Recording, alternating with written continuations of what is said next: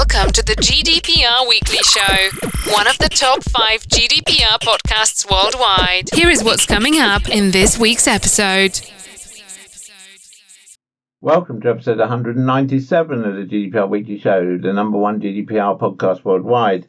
Coming up in this week's episode, we have news that the ICO fines Clearview £7.55 million for UK GDPR breaches. We then travel to America, where Twitter has been fined $150 million for data privacy breaches. We then return to the UK, where the Ministry of Defence says it will have complete cybersecurity resilience by 2030. We then news that a man has been denied entry to the USA after a data breach by the Police Service of Northern Ireland. We then travel to Oxford in the UK, where a judge has blasted GDPR for causing a delay to a case and calling the delay absolutely ludicrous. We then news that Russian hackers have declared war on 10 countries after a failed attempt to disrupt the Eurovision Song Contest. We news of a data breach at General Motors in the USA. And then following news that negotiations have started on a new US EU privacy shield, Max Schrems has issued an open letter concerning that proposed shield. We then travel back to the USA where we have a breach at the Utah haulage firm CR England and then to California, where Optima Technology have had a data breach. We then travel to Tennessee, where East Tennessee Children's Hospital has had a data breach. And then we look at a more general issue and say, can you have a pan European data retention policy?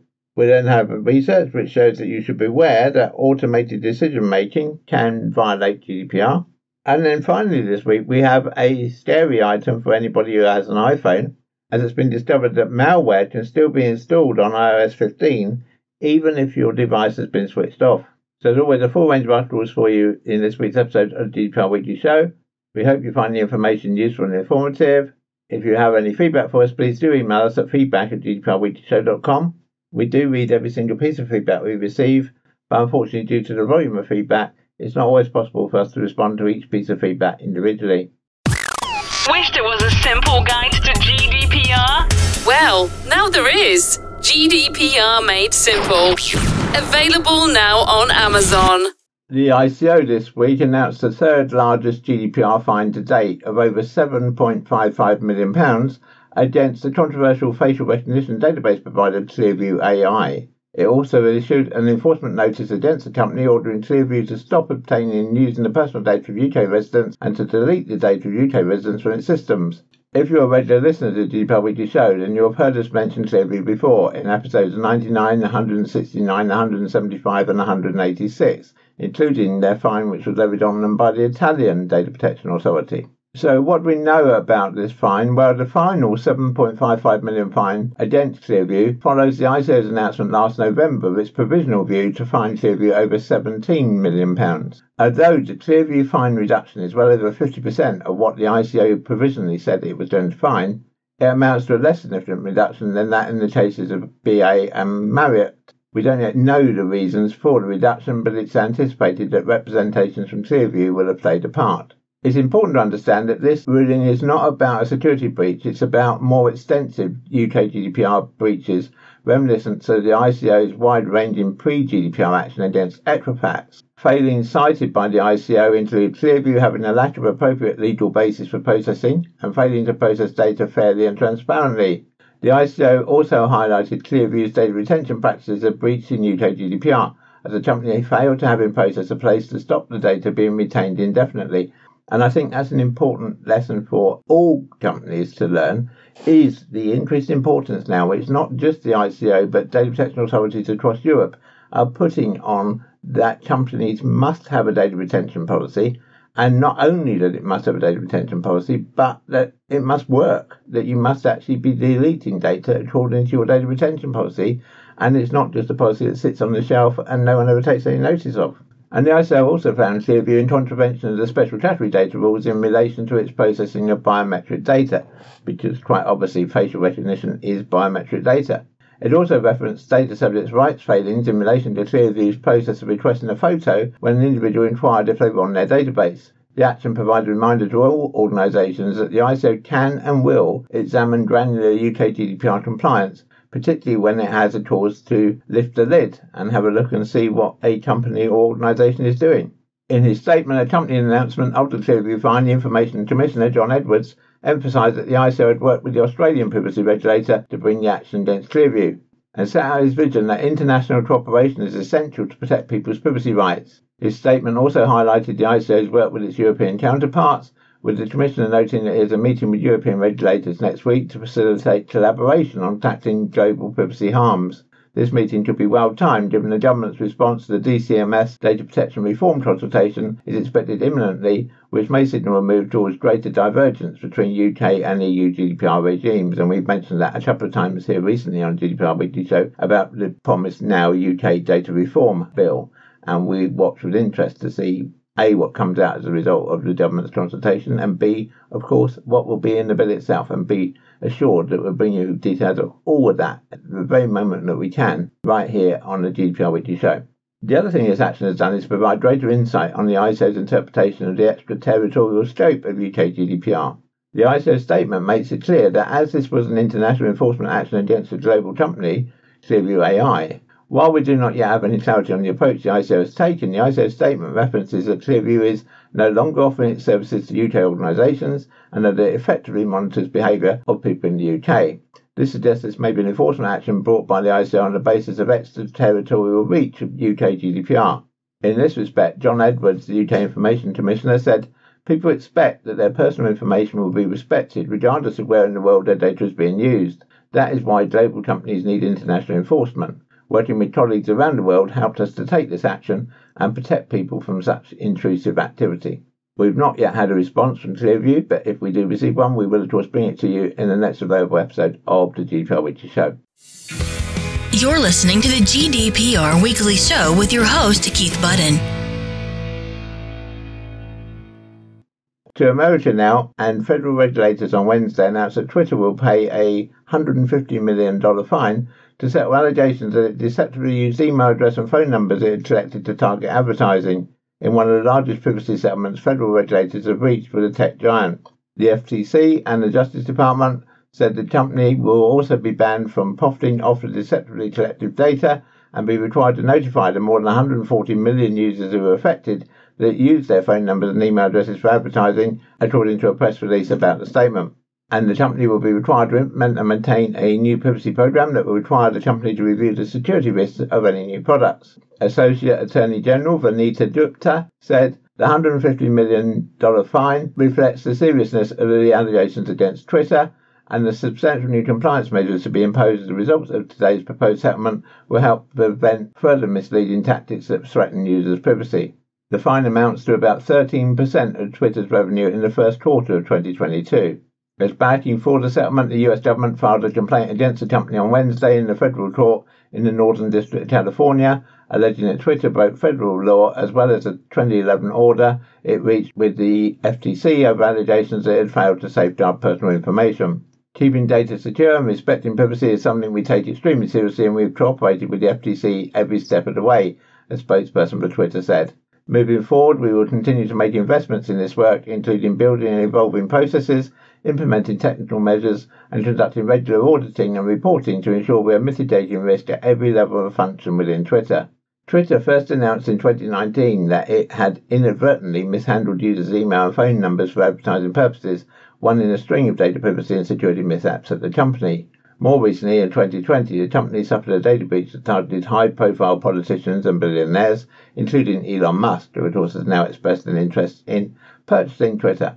Under the settlement, Twitter will be required to give people other means to verify their accounts, such as security keys or mobile apps that do not involve phone numbers. The company will also have to limit access to users' data and notify the FTC if it experiences a data breach. The complaint had the backing of both Democrats and Republicans on the FTC. We reject the characterization of substantial penalties as a slap on the wrist, Republican Commissioners Noah Phillips and Christine Wilson said in a joint statement. Penalties matter then and now, and so do the privacy programs and assessments that orders like today's command. Contact us on helpdesk at gdprweeklyshow.com.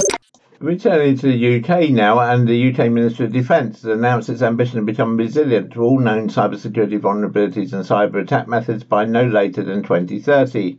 It will also aim to have the department's critical functions significantly hardened to cyber attacks by 2026 in a broad plan underpinned by a brand new MOD specific Secure by Design program. The principle of Secure by design will run throughout the MOD and apply to every one of its capabilities so that they can harness emerging technologies like automation and quantum computing, the government has said. The MOD's Secure by Design program will apply to the hardware and products the department procures and will bleed into its staff ways of working too. All of the department's capabilities, which include all tools, platforms and devices that are potentially vulnerable to cyber attacks, will be scrutinized and have the secure by design thinking applied to them to maximize security. Secure by design will also be applied to the whole of the MOD's digital enterprise, a term it uses to describe the digital backbone on which all its capabilities depend, ensuring things like networks, applications, and data are all safeguarded. The Ministry of Defence has a key role to play in the UK being a responsible cyber power, said Christine Maxwell, Director of Cyber Defence and Risk at the MOD. This means it has never been more important to focus and reset defensive cyber. This strategy is central to actively tackling threats to cybersecurity, securing the digital backbone, and underpinning defence's ability to operate freely in cyberspace. We all have a role to play to build a cyber resilient defence. Before the MOD can work on embedding security by design throughout the organisation, it said there are several obstacles it needs to overcome, such as the culture of the department needing to become more focused and conscious on cybersecurity. Also needs to address the mounting technological debt across the Ministry of Defence and accelerate the elimination of obsolete technologies from the digital environment. The concept of cyber resilience is one of the UK's National Cyber Security Centre has been touting for some time and was one of the main watchwords at a recent conference. If you really focus on the basics and you focus on the resilience side and you build your defences and you focus more on yourself and less than your adversary, actually that plays much to your favour when perhaps you find yourself faced with that conflict. I think very much resilience is the line that we would draw from this, said Paul Chichester, Director of Operations at the National Cybersecurity Centre. The US has also been quick to implement new rules at the federal level to ensure its public sector departments are also protected against cyber attacks. The Cybersecurity and Infrastructure Agency, the CISA, mandated that all federal government departments needed to have a hundreds long list of the most commonly exploited vulnerabilities packed by the 22nd of May 2022. We must shape the secure digital backbone as a game-changing transformation that will reset cyber defence, said Lawrence Lee, second permanent Undersecretary at the UK Ministry of Defence. We will build resilience into our critical capabilities and systems and make new capabilities secure by design. Our relationship with industry will fundamentally shift to work ever closer in delivering wider defence and security. Our people will become increasingly cyber aware to become sensors of the abnormal and informed decision makers to Northern Ireland now, and the police ombudsman has revealed that a man was refused travel to the US after a police service of Northern Ireland data breach. The ombudsman has made a number of recommendations after the force shared the personal information of 152 people with external law enforcement agencies. Concerns have been raised after the police service of Northern Ireland admitted sharing the information in a matter that did not comply with data protection.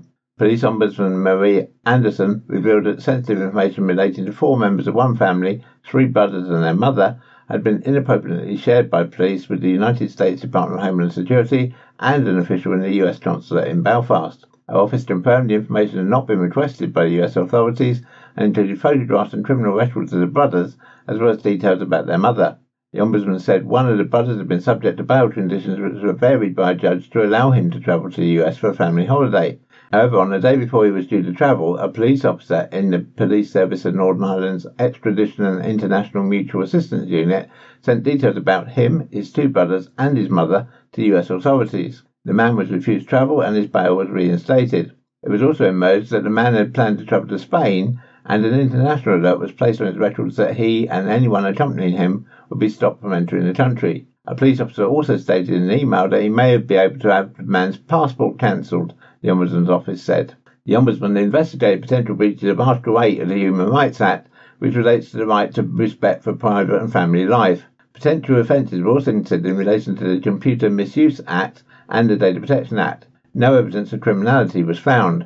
Anderson said the failures identified were organisational rather than matters of individual culpability by police officers. Among recommendations made were that the Police Service in Northern Ireland should ensure that the sharing of information with foreign agencies is done in a lawful manner and that it should seek advice from the Information Commissioner's Office. She also recommended that the Police Service in Northern Ireland should review its guidance and policies and ensure that staff within the Extradition and International Mutual Assistance Unit were appropriately trained on relevant data protection legislation and obligations on public authorities. Solicitor Owen Beatty of KRW Law represents several people impacted by the data breach. What is not clear is how this happened or the nature of the information that has been leaked, he said.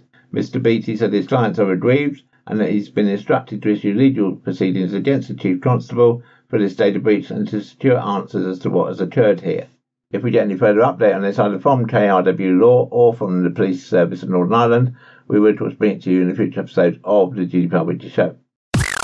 Wished it was a simple guide to GDPR? Well, now there is. GDPR Made Simple. Available now on Amazon to Oxford in the UK now, and a judge summoned a senior Crown prosecutor to court after the Crown Prosecution Service shrugged off an order to release unblurred CCTV footage. Judge Michael Gledhill QC had blasted as completely ludicrous a four hour hold up in starting the trial of alleged Barton brawler Unday Williams late last year. His comments can now be reported after reporting restrictions were lifted when Williams pleaded guilty this week to a fray and knife possession. Two other people, including convicted killer Lewis Brown, who will be sentenced alongside Williams next month for their involvement with the affray on June the 2nd last year. Last November, lawyers for the Crown Prosecution Service insisted that a white car's number plate be blurred out before a video, which allegedly showed Williams brandishing a machete in Barton, could be released to the defendant's barristers. The CPS office lawyer suggested that the blurring was required in order to comply with data protection regulations, but that decision proved farcical when after a four-hour hold-up, Another camera angle was played to Oxford Crown Court that showed the unblurred plate of a mobile disco DJ's van parked next to the white car. We've been arguing over something completely ludicrous, a large waste of taxpayers' money, when we've got a huge backlog of cases in criminal torts, Judge Gledhill told the prosecuting barrister. Mr. Livaris, the prosecuting barrister, explained that the CPS District Crown prosecutor's reasoning for not releasing the unblurred video, as the judge had ordered, citing concerns that it needed to be compliant with GDPR. Judge Gledhill said, if a judge makes an order, even if he's erred in law, the answer is not to disobey the order, it is to fully explain why the judge has erred. The district crown prosecutor could not attend the Crown Court as he'd been ordered to self-isolate with COVID, the judge was told. However, later in the week, that lawyer's boss, the senior Crown prosecutor, appeared in court in person to apologise to Judge Gledhill and explain that his order for the unredacted footage to be released had been misunderstood. Her representations to the judge were heard behind closed doors. However, Judge Gledhill said he had been assured that this situation would not happen in the future. He explained he had ordered the disclosure of the unpixelated footage in case anyone had been in the white car, had, been, had seen the ball, and the number plate could be used to trace the registered owner. As it transpired, when the pixelated material was uploaded, it was perfectly obvious the vehicle was unoccupied, he said. As a result of the limited information I had available, I took the view it was on the interest of justice, and in order to expedite the beginning of this trial, I made an order ordering the uploading of the material without any pixelation. Unfortunately, that order was not complied with. It may very well be those receiving the information from Mr. Devaris, who prosecutes this case, did not understand that I was in fact making an order. I was told the reason for the pixelation was GDPR, but it had transpired the white van parked adjacent to the vehicle had the name of its company on the side of the vehicle, which was easily read by looking at the video, and indeed the registration number on that van was also apparent. Today I've asked for the senior Crown prosecutor to come along to explain to me how this came about. She's explained to me that the application of data protection regulation was in fact not complied with in the preparation of this case because those details on the white van should not have been disclosed but should also have been pixelated. The judge said the senior Crown prosecutor accepted that the CPS should have made proper representations explaining why his order was disobeyed. I've come to the conclusion that it was not a deliberate breach of the court order. It was a regrettable misunderstanding. I've accepted the explanation of the CPS, and I'm assured this situation will not happen in the future, the judge said. The trial later had to be abandoned. Williams of Westlands Drive, Oxford, returned to court this week for a second attempt at trying the case. Before a jury could be sworn, the defendant entered guilty pleas to affray and possession of a knife. You're listening to the GDPR Weekly Show with your host, Keith Budden. Russian linked hackers have claimed to have disrupted the infrastructure of Italy's state police anti cybercrime unit after it thwarted hacking attempts on the Eurovision Song Contest. Hackers from the Killnet group announced in the early hours of Monday morning that claims made by Italian state police referring to the disruption of cyber attacks whilst the contest was ongoing were false. In the same announcement, Killnet also declared war on 10 countries, including the deceitful police of Italy, and appeared to mock the authority, claiming Killnet was responsible for the seemingly offline website of the police's cyber department. The website of Italy's anti-cybercrime organisation was involved in the prevention of Russian-linked hacking attempts on the Eurovision Song Contest voting system, Italian state police said. The unit assigned officers to work 24 hours a day dedicated to protecting Eurovision's infrastructure, which was ultimately attacked by the Russian-linked Killnet and Legion hacking groups. Italian state police confirmed its response on Sunday, saying they were able to neutralise and repel the attack. Various computer attacks of a distributed denial of service nature were detected at network infrastructure during the voting operations and the singing performance and were mitigated in collaboration with ICTRI and Eurovision TV management, the state police said. This year's Eurovision Song Contest was held in Turin, Italy, and saw Taras Orchestra from Ukraine crowned a champion after many predicted the country to win following Russia's invasion. Authorities said the DDoS attacks were prevented during the competition's grand final and during the final voting stages. State police also said they scoured the hacking group's associated Telegram channels to glean intelligence that led to the prevention of other incidents and the identification of the hacker's location. Days before the Eurovision Song Contest, Italian authorities reported that the same Killnet hackers had targeted the websites of the Italian National Health Institute and the Automobile Club d'Italia, a national drivers association. The Italian Senate's website was also targeted in an attack which saw hackers take down web pages for roughly an hour. Italian Senate Speaker Elisabetta Casellati said via Twitter that no damage was sustained from the damage on the Senate. Thanks to the technicians for the immediate intervention, she said, these are serious episodes which should not be underestimated. We will continue to keep our guard up. Killnet has been a on the watch list of the international cybercrime authorities for some time, with the Five Eyes Intelligence Alliance previously releasing a joint cybersecurity advisory naming Killnet as one of the biggest threats to critical infrastructure. Amongst other recent attacks, the alliance pointed to a March DDoS attack on Bradley International Airport in Connecticut, as previous work carried out by the group, which has also released a video pledging support to Russia. Contact us on helpdesk at gdprweeklyshow.com. US automobile manufacturer General Motors has alerted customers of a data breach due to credential stuffing attack last month. The attack exposed customers' private information and allowed hackers to redeem reward points for gift cards. According to the data breach notification, General Motors detected a malicious login activity between April the 11th and April 29th, and upon discovery, General Motors suspended the redemption of customer rewards points for gift cards and notified those affected by the breach. Based on the investigation, General Motors says there's no evidence that login information was obtained from General Motors itself. We believe that unauthorized parties gained access to customer login credentials that were previously compromised on other non-General Motors sites and then reused their credentials on the customer's General Motors account, General Motors says. Through this malicious activity, attackers may have gained access to limited personal information of General Motors online or mobile application accounts, including the user's first and last name, personal email address, personal address, username and phone number for registered family members tied to their account, last known and saved favorite location information, currently subscribed OnStar package, if applicable, family members' avatars and photos, if they've been uploaded, profile picture, search and destination information, reward card activity, and fraudulently redeemed reward points. The breach General Motors account did not include date of birth, social security number, driver's license number, credit card information, or bank account information, as that information is not stored in the General Motors account, the company said. If we get any further update on this from General Motors, we will of course bring it to you in the next episode of the GDPR Weekly Show.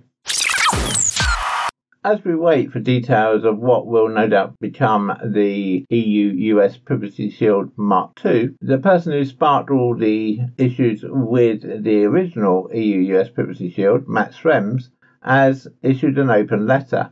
In the letter, he says, We take note of the announcement of an agreement in principle for a new transatlantic data privacy framework. We understand that the future deal, agreed in principle, is mainly based on a political agreement between Commission President von der Leyen and US President Joe Biden, but is not the result of material changes to US law in response to CJEU's judgment. This approach seems to repeat the Privacy Shield agreement and is deeply concerning. We are aware that the announcement only outlines rough ideas and headlines, but that the final text still needs to be negotiated. The following preliminary observations are therefore based on a limited political announcement and further details that were informally shared with stakeholders in various public or semi-public formats by the EU and the US. Based on these statements, we understand that the US has rejected any material projections from non-US persons and is continuing to discriminate against non-US persons by refusing baseline protection, such as judicial approval of individual surveillance measures. We understand that the envisioned deal will largely rely on US executive orders. Having worked on this matter with US surveillance experts and lawyers, such executive orders seem to be instructed insufficient to meet the requirements of the CJEU.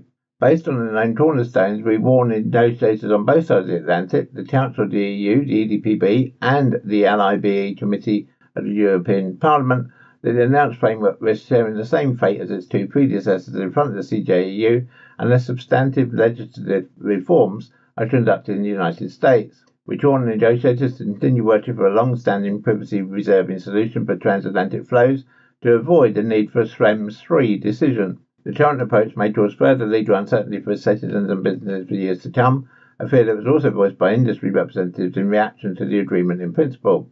We are fully aware that this is everything but an easy task, but the investment in getting it right would not only ensure that this matter is solved in the long run, but also benefit citizens and the economy on both sides. To reach that goal, we present the following more detailed observations and recommendations. 1.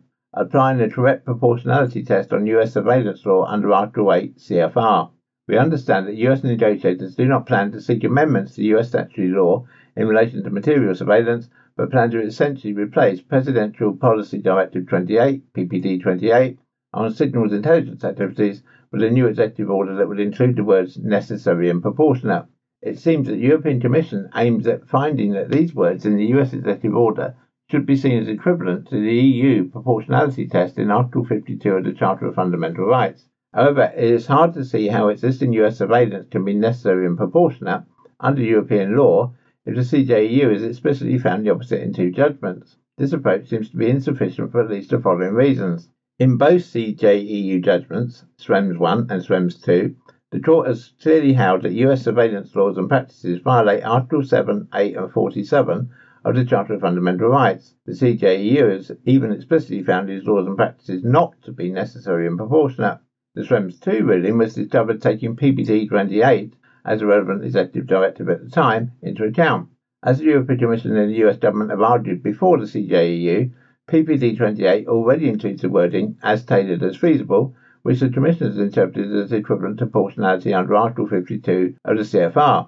The CJEU has rejected this idea.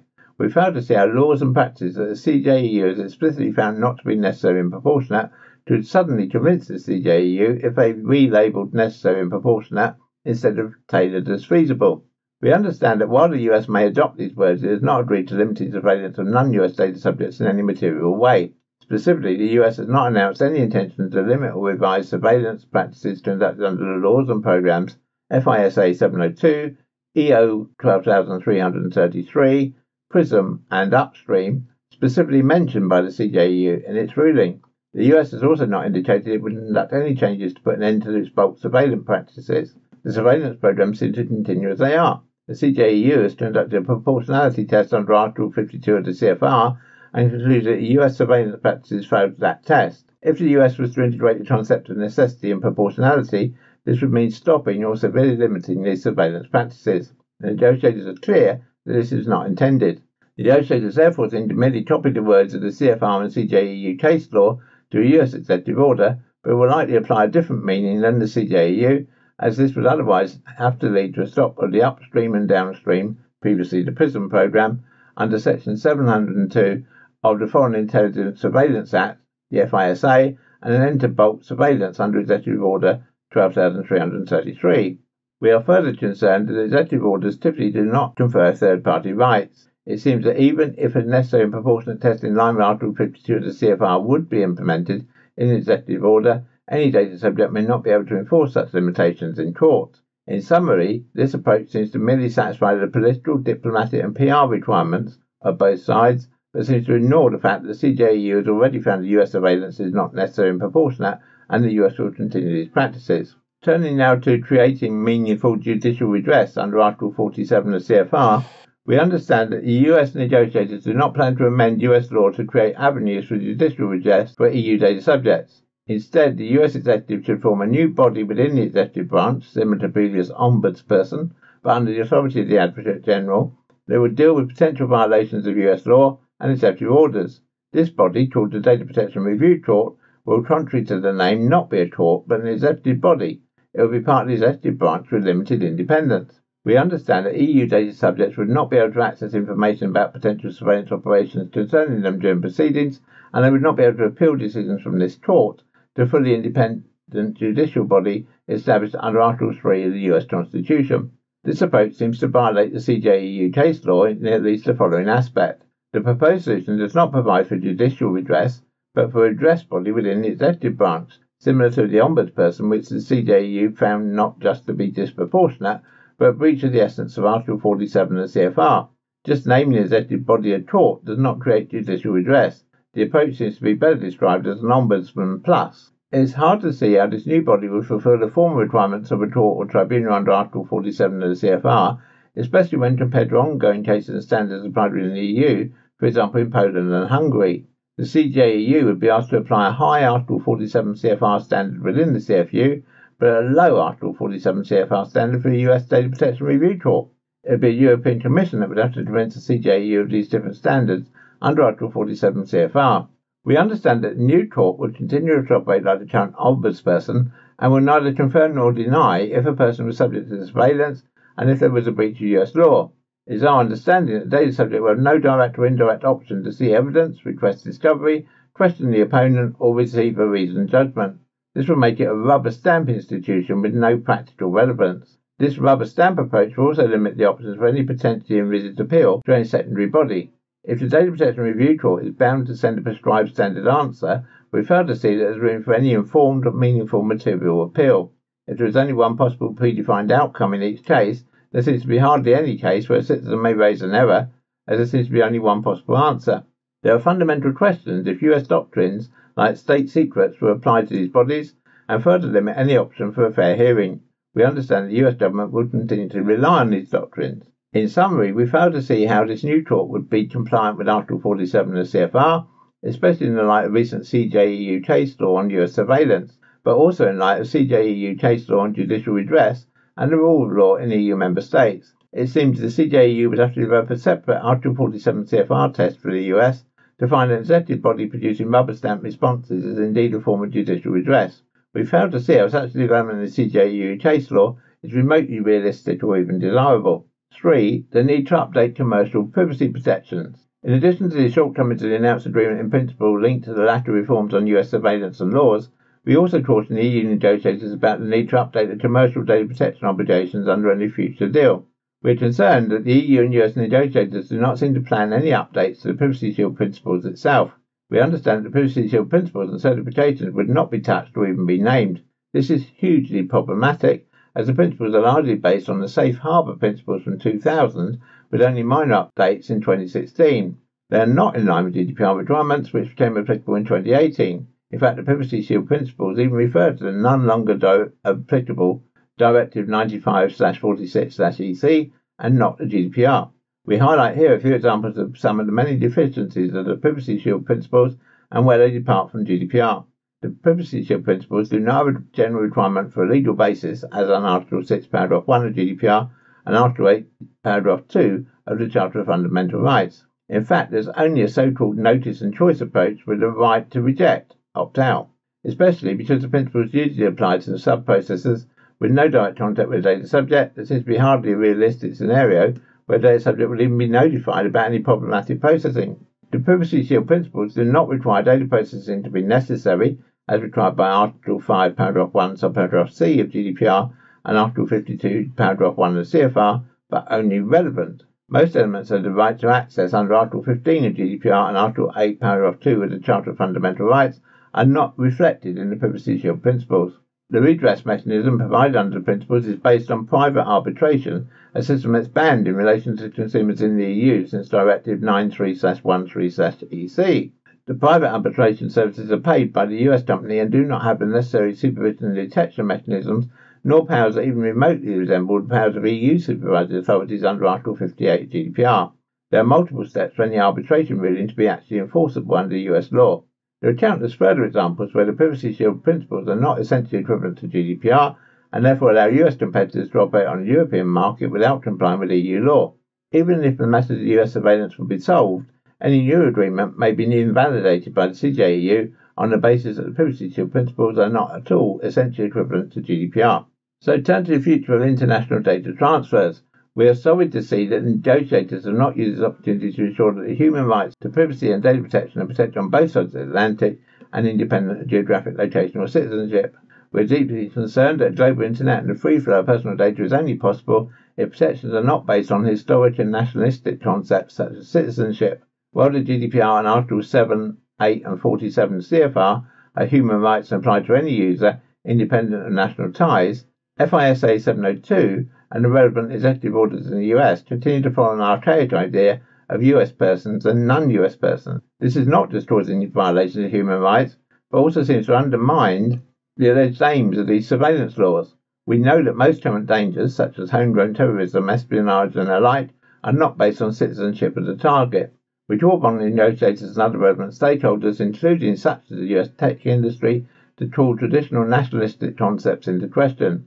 If the Internet should not know national borders, our privacy rights and surveillance laws must equally overcome nationalistic concepts. One option would be international agreements among democratic nations. Chapter 5 of GDPR already allows for a free flow of data if protections are essentially equivalent.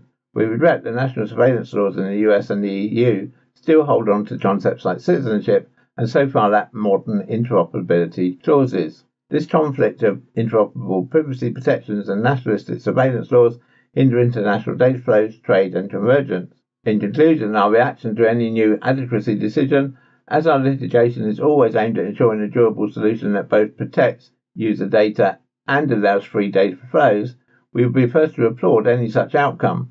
We are still hopeful that any final text can overcome the shortcomings highlighted in this letter, and we encourage the negotiators on both sides of the Atlantic to advance much needed reforms on US law. In the absence of these legislative changes, we're concerned that any future agreement would be again based on political hopes instead of legal realities. We're especially concerned that the European Commission may knowingly adopt another unlawful adequacy decision with the aim of undermining the CJEU's judgments. This is often referred to as buying another couple of years. This may not only lead to an endless ping pong between Brussels and Luxembourg, but also threatens the trust in the rule of law and the CFR on a European level. In the light of the foregoing, NOYB, that's Max Schrems' organisation, is prepared to challenge any final adequacy decision that would fail to provide the needed legal certainty. In case such litigation is indeed necessary, we especially focus on a quick and efficient part of the CJEU to reach a rapid decision. We hope that this will ensure a shorter period of legal uncertainty in the case of any ill-conceived political agreement. Such adequacy may include a request for the CJEU to suspend the application of any third version of a US adequacy decision. Such an option is foreseen in Article 278 TFEU and could ensure that the European Commission is not undermining the CJEU by passing further unlawful adequacy decisions in an attempt to outpace the CJEU's review of the same. We hope these preliminary observations are useful to you. We are available to you in case you have any questions and would like to provide us with further clarifications on the envisioned new deal. Sincerely, Max Schrems, Honorary Chairman, NOYB. If we get any update from the CJEU or the EDPB in response to Max Schrems' letter, we will of course bring it to you in the next available episode of the GDPR Weekly Show. Wished it was a simple guide to GDPR? Well, now there is. GDPR Made Simple. Available now on Amazon. To Utah now, and truckload carrier CR England has notified customers this week that their personal information may have been compromised in a data breach that occurred last autumn. A CR England spokesperson confirmed the letter said and said the company had been the victim of unauthorized activity in its systems on October the 30th, 2021. In response, we immediately began containment, mitigation, and restoration efforts to terminate the activity and to secure our network, systems, and data, the letter said. In addition, we retained independent cybersecurity experts to conduct a forensic investigation into the incident and assisted in determining what happened. The process was not quick, and the CR England letter said it was not until April the 20th this year that the company concluded the files affected by the data breach contained some of your personal information. In a post on the legal website JD Supra, Richard Console of the law firm of Console and Associates said the breach is believed to have affected roughly 224,500 people whose social security numbers may have been compromised. In a statement, TJ England, the company's chief legal officer, said it was the first such breach that CR England has experienced. CR England has notified potentially affected individuals and set up a call centre to address any questions from those individuals, he said. CR England has no reason to believe that any information involved was or will be published, shared, or otherwise misused. Following the breach and leading up to the April 20 conclusion about the impact of the cyber attack, The company reviewed the affected files to identify the individuals whose personal information may have been impacted by the incident and categories of information involved for each individual. CR England said it was offering its affected customers one or two years of complimentary identity theft protection from IDX, which is described as a data breach and identity recovery services expert. It also notified the FBI of the breach. Contact us on helpdesk at gdprweeklyshow.com. To California now, and Optoma Technology Incorporated, a electronic device manufacturer based in Fremont, California, which manufactures visual displays such as projectors, LED displays, and interactive flat panels, has had a data breach. The company says that its investigation is still ongoing, however, the company has confirmed it was the target of a ransomware attack. As a result of the attack, the unauthorized parties had access to certain files on the Optoma network between April the 21st, 2022 and May the 1st, 2022. Upon discovering that sensitive consumer data was accessible to an unauthorized party, Optoma Technology then reviewed the affected files to determine exactly what information had been compromised. While the company is still in the process of identifying all affected parties, it notes that breached information may include an individual's name, social security number, driver's license or state identification number, government issued identification card, financial account information or payment information, house insurance information, usernames and passwords. On May the 24th, 2022, Optoma Technology sent out data breach letters to all individuals whose information was compromised as a result of the recent data security incident. You're listening to the GDPR Weekly Show with your host, Keith Budden.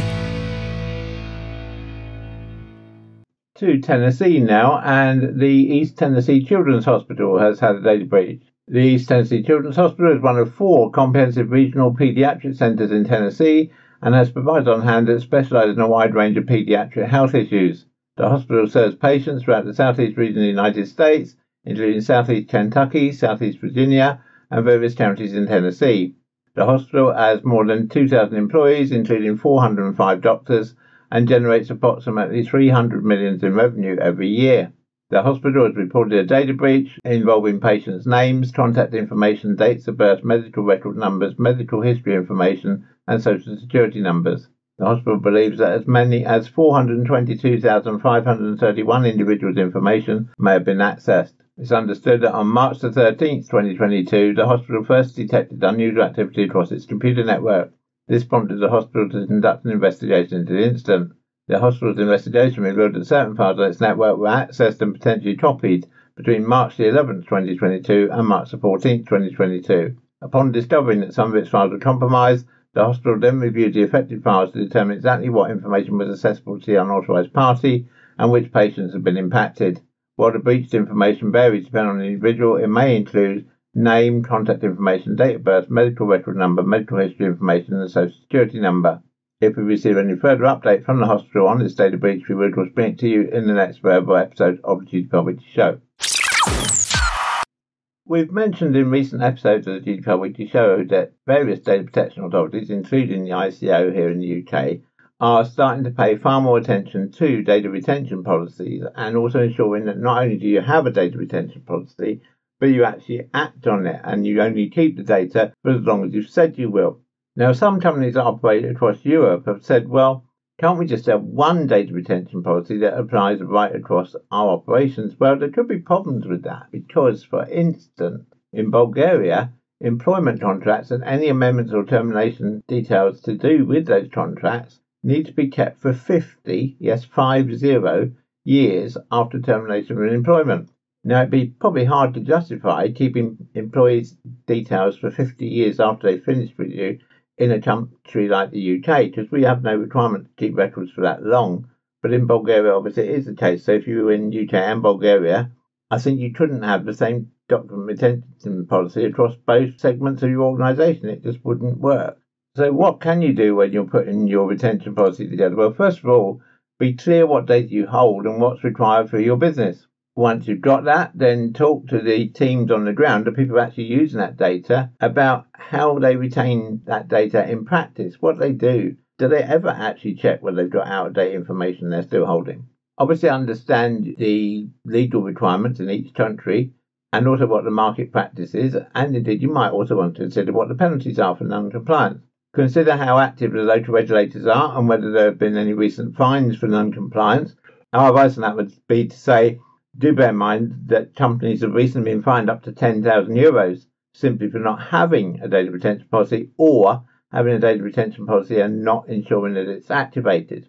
But on drawing up your policy, you might want to consider if you are pan European, which countries you have most employees or most customers in, and therefore is it better to shape your overall document data retention policy towards those countries or still to have individual ones for each country?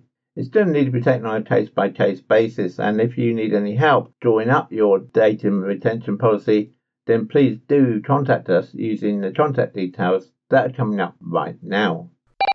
Contact us on helpdesk at gdprweeklyshow.com. Artificial intelligence and automation have emerged as one of the core tools that modern decision makers rely on to work more efficiently.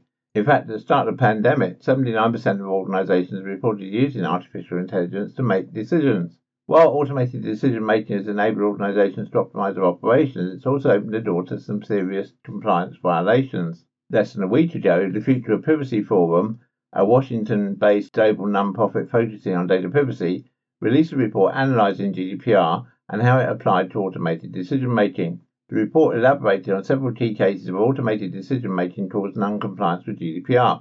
One of the most alarming findings was that consent to partake in an automated decision making system wasn't sufficient if a data subject wasn't adequately informed about the logic behind it. Case studies examined in the report include facial recognition technologies, algorithmic management of platform workers, automated screening of job applications, artificial intelligence solutions with customer emotion recognition, and automated credit scoring. One of the co-authors of the report, Gabriela Zanfir-Fortuna, Vice President for Global Privacy at the Foundation, highlights that the GDPR not only applies to manual data collection, but also applies to data collected for automated decision making. All automated decision making relying on or resulting in personal data must comply with a whole set of rules in GDPR, including data minimization, purpose limitation, transparency obligations, fairness requirements, and so on, she said. However, lack of transparency over the decision making process can be what causes many organizations to fall foul of GDPR's requirements. Our report shows that breaches often identified in cases involving automated decision making include breaches of lawful grounds for processing, such as obtaining consent which is invalid because there's not enough transparency about the automated decision making, or not having any lawful grounds in place, breaches related to lack of transparency, or breach of Article 22 of GDPR. Under Article 22 of GDPR, data subjects have the right not to be subject to a decision based solely on automated processing, such as profiling or any activity that produces legal effect concerning him or her or similarly significantly affects him or her. In other words, any organisation that uses an EU data subject's information as part of an automated decision making process needs to gather explicit consent and clearly explain the purpose and process of the analysis. It's also important to note that these restrictions don't apply if automated decision making is necessary for entering into performing a contract between the subject and the data controller. For organizations that want to ensure that the decision making complies with GDPR, the report recommends that organizations first verify whether their decision making process relies on or results in the creation of personal data. If personal data is used or created during the process, then the organization will need to identify if they need to collect consent from the data subject. For instance, if data collected falls under the category of sensitive data like biometric data, which requires special controls. And remember, since the 2nd of September last year, children's data is automatically regarded as sensitive data. She also recommends that organizations increase transparency over how their decision making process works, so they can explain to data subjects how they use their data. At the same time, organizations should also conduct data protection impact assessments, DPIAs, to avoid running into problems with data protection authorities in Europe that consider automated decision making to be a form of processing personal data that requires additional protection. And finally, a story of concern if you're an iPhone user. A team of German researchers have discovered a new threat model affecting Apple iPhones that allows malware to be installed on a device even when it's switched off. Research were able to show that malware could be installed on an iPhone's Bluetooth chip one of the few components that both remain active after the device is shut down, and also has access to an iPhone secure element. The discovery is reliant on an iPhone user running iOS 15 or later, since this was a release that added the functionality to find the device even after it had been shut down. Most wireless chips remain activated on an iPhone for users who are enable the Find My Network setting in Apple's Find My app, even if it's been manually powered down. These wireless chips, Bluetooth, NFC, and ultra wideband, are all hardwired to the phone's secure element, the area in which secrets are stored, and can therefore no longer be trusted components of the device, the researchers said, given that they're accessible after a shutdown. The researchers were able to write to the Bluetooth chip in an iPhone 13 by exploiting a legacy feature that requires iOS to be able to write to the executable RAM regions using a vendor-specific host controller interface command. Attackers could theoretically modify the custom functionality of the Bluetooth chip during the low power mode via malware to send the device's location to the attacker or add new functionality entirely, the researchers said in the paper. We must stress that there is no evidence that this exploit is currently being used in the wild. Businesses that have equipped their workforce with iPhones running iOS 15 or later should consider turning off the Find My Network as a device policy before issuing the phones to employees. The researchers did stipulate that the Find My Network feature did overall improve the security of the iPhone despite the new threat model the new functionality presents. We've contacted Apple for a response, but at the time of the broadcast, we've not yet heard back from them. Contact us on helpdesk at gdprweeklyshow.com. We hope that you've enjoyed this week's episode of the GDPR Weekly Show and that you found the information useful and informative. We do really appreciate your feedback, so please do email us at feedback at gdprweeklyshow.com with any comments you might have about the articles we've raised this week, or indeed any suggestions you might have for improvements to the show. The GDPR Weekly Show is a Insurity production. Please be advised that any advice given during the show is general in nature and should be not be taken as specific legal advice. You should always seek legal advice according to your own specific circumstances. Until next time, bye bye.